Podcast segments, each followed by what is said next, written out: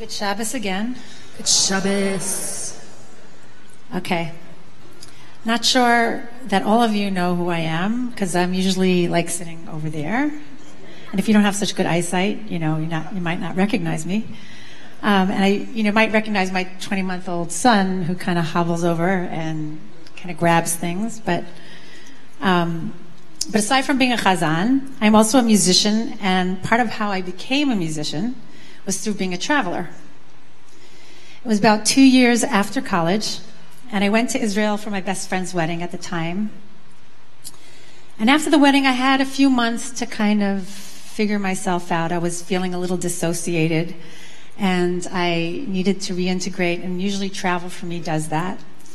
So I was trying to decide between Morocco and India. And in the spirit of a true loss seeking pre Romemu clergy member, when faced with big decisions, I went to visit a Kabbalist. His name was Rabbi Abu Sera, and his son and my brother went to Lubavitch school together. So after some Jewish geography and conversation and herbal remedies, he gave me for some ailments. I uh, asked him for advice on which country would be the better one to travel to. Where would I find myself? He said he can't tell me that, but he said he's going to bring one of those countries to his mind. And then if I have that same country in my mind, and we are like a tuning fork, then maybe that'll be a sign. And he wasn't sure. I mean, he just said that that would maybe be a sign. I said, okay. Um, I said, well, is it Morocco? And he said, yes, it was. I kind of had a head start. I think I knew his family was from Morocco, so I thought maybe. Um, he said it doesn't really, really, really matter where you go. It doesn't matter if it's India or Morocco. What's really important is that when you when you take your journey, that you write things down, that you remember all the places that you visit, that you find your narrative within the place that you visit, and because the journey is not just to have a little trip, it's you need to be transformed. Every journey, you need to be transformed. So. I did that. And I had my narrative, and I met, I met people, and I made commitments, and I told my story, and it was incredible. And I made a very sharp turn away from being a guitar wielding, angst ridden singer songwriter to an oud wielding, angst ridden Jewish world music singer songwriter. And that specific journey I will probably tell you another time. But for now, let's get back to our Parsha, which is Beha'alotcha.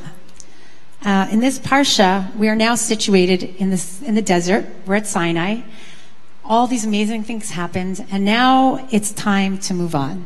It's time for the Israelites to move on. It's beginning, you know, we learned a little bit about the menorah last week. Twelve tribes each gave an offering after the consecration of the of the uh, Mishkan, and the Levites didn't really give anything. But this parsha, they're they're they're actually lighting the menorah. They're learning how to light the menorah, and then all of a sudden, um, at the beginning of what the triennial is for this parsha that we're reading tomorrow, there's something that happens in the Mishkan, and on top of the Mishkan, there's a cloud that appears on top of the cloud, the Mishkan. As soon as the Mishkan is finished, on that same day, it says the word on that same day. And this becomes our navigational system. It's the GPS, God positioning system throughout the desert. I didn't make that up. That, that, that apparently is common knowledge, even though I, don't, I didn't know it before today. And um, in the evening, that cloud is Kimar Eish. It becomes visible as if it was a fire. So when the clouds move, the Israelites move in the formation. There's uh, tribes on each end of the, in front and back, north, south, west. Each tribe has a banner. The banners have like mega banners, and there's trumpets blowing, and two trumpets that they're going to move. One trumpet, you know, one trumpet. It's like all this, like this whole really big, huge, beautiful, majestic experience.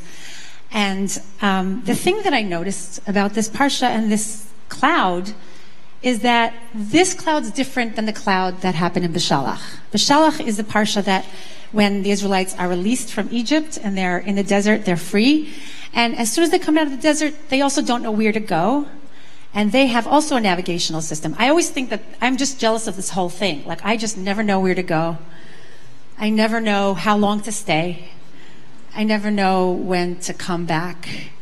And I think this is incredible. I just feel like this is an incredible situation that they always know when to go and where to go. And um, in Beshalach, we have, if you remember, it's a pillar of cloud and a pillar of, of fire.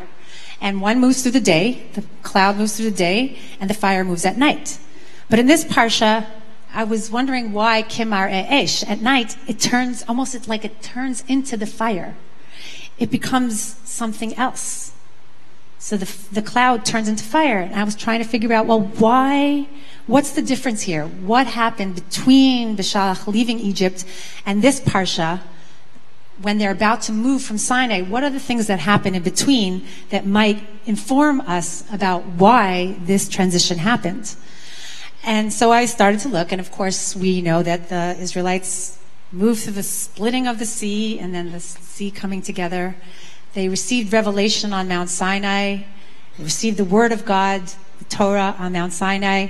And after that, they received instructions from God to make a, a, a tabernacle, create for me a space that I might dwell in, in there. So I was trying to understand how this molecular change in the cloud structure, this this manifestation of God happened. And I started to think about when else was there a molecular shift in God's self energy. And it took me back to creation. And of course, as the Kabbalists um, like to say, um, as the Kabbalists teach us, the, the way creation happened is that there was a tzimtzum, a retraction of God's self energy, of God's infiniteness, and creating a space for the finite creating a space for creation, for human, for the human to be divine and to be divinely human in that space.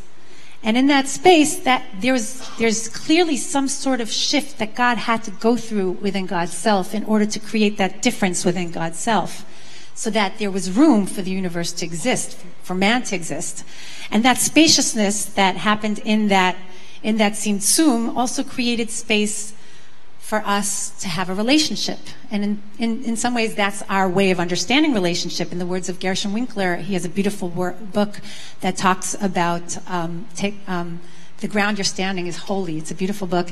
And in this book, he talks about that the way in order to make space in relationship is, is, is something very similar to the way God made space for us in the Tzimtzum process. And that's the way we also make space for others. And and then I said the second the second um, shift happens in this parsha where the two pillars, the pillar of cloud and the pillar of fire, which were two separate entities, become one.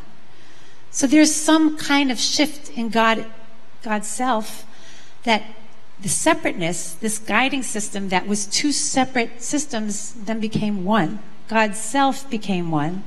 And the two events that that that I think mainly mainly um, bring us to that place is the Word of God in the Torah, in the Revelation, and in the Mishkan. Now, the revelation was also the Word of God. God was like us, wandering through from Israel and telling us to go and telling us to come back. And the Word of God was, was kind of floating in the ether, like it wasn't really somewhere. But when God gives us the Torah, he starts putting down his narrative. The narrative of the story of, of between the Israelites and, and God, that story is in the Torah, and that's God's narrative. And once you write down the narrative, even though it's the finite words of the narrative, it gives us infinite possibility to move through those stories and to find our own stories within those stories and find meaning of who we are within those stories. That infiniteness becomes part of the finiteness. And so that story gives us a way to integrate our infiniteness and our finiteness the way God does God's self. And, and then in the Mishkan, God asks us to create a space for God, just the way God created a space for us. God asks us to create a space for God in the Mishkan for His infiniteness to dwell in a finite space. And so these two experiences, both of those experiences happen in the desert, and I think they really come together to have, we witness God's transformation also to a more unified God. God is always one. God is always one. But the manifestation of the transformation of God from two entities, from cloud and fire to cloud that appears as fire, really happens in this parsha. And that gives us a template for us to move through our own journeys. Our whole life is a journey. And also every journey that we take is a micro journey. And it gives us, each time that we take this journey, gives us an opportunity to have this kind of transformation. Have this kind of ability to integrate the different parts of ourselves that seem disparate, and also to integrate the parts of us that feel limited and that feel finite, and the parts of us that feel infinite. And I, I think that is the, um, the end of my Dvar Torah.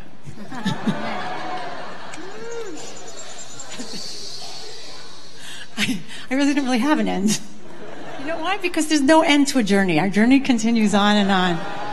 We're never supposed to have an end. Endless, the boundless, endless chesed. Chesed is endless, beautiful, loving kindness. And we're going to sing the beautiful, loving kindness prayer to end our beautiful service that was beautifully, beautifully led by Nadav Lev, Shai Wetzer, Beth Stiles, and of course, Neshama Carlebach. And it's her love that wrote this beautiful, beautiful prayer. Let's all rise and we'll sing Olam Chesed on page 82.